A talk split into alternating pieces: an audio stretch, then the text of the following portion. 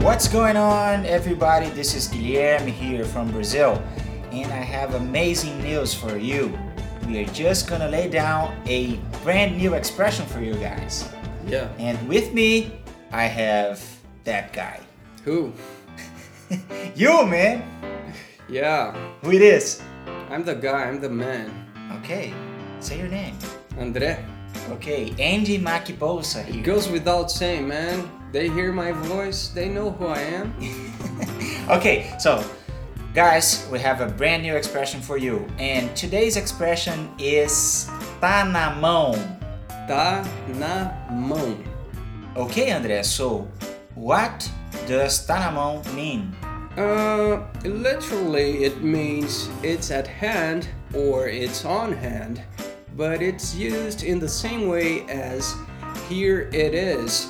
Uh, usually, you say that when you already have the solution very easy to offer to the person, right? Awesome explanation, man. So, can you give us a Brazilian or an English example of this expression? Ok, uh, let me see. Uh, mano, você viu o carregador do meu iPhone? Tá na mão, cara.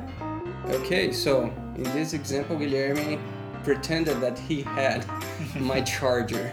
Yes, so I gave it to you. Yeah. Do you have another example? Yes. Mãe, você viu a chave do meu carro? Tá na mão, meu filho!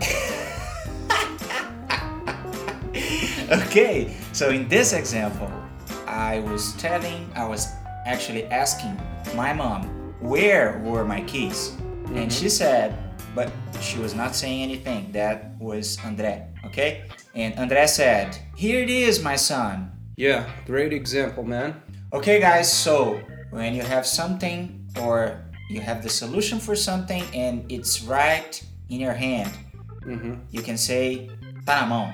You can also say that in response to a, a person's request for something. Like, for example, uh, if I say to you, Guilherme, você pode me ajudar ah, com a edição desse episódio aqui? You can answer, tá na mão. Uh, to mean, yes, of course, I'm gonna help you Yes. right away. Awesome, man. Okay? Terrific. Okay, I guess that's it. Bye, bye, guys. See you soon. Bye.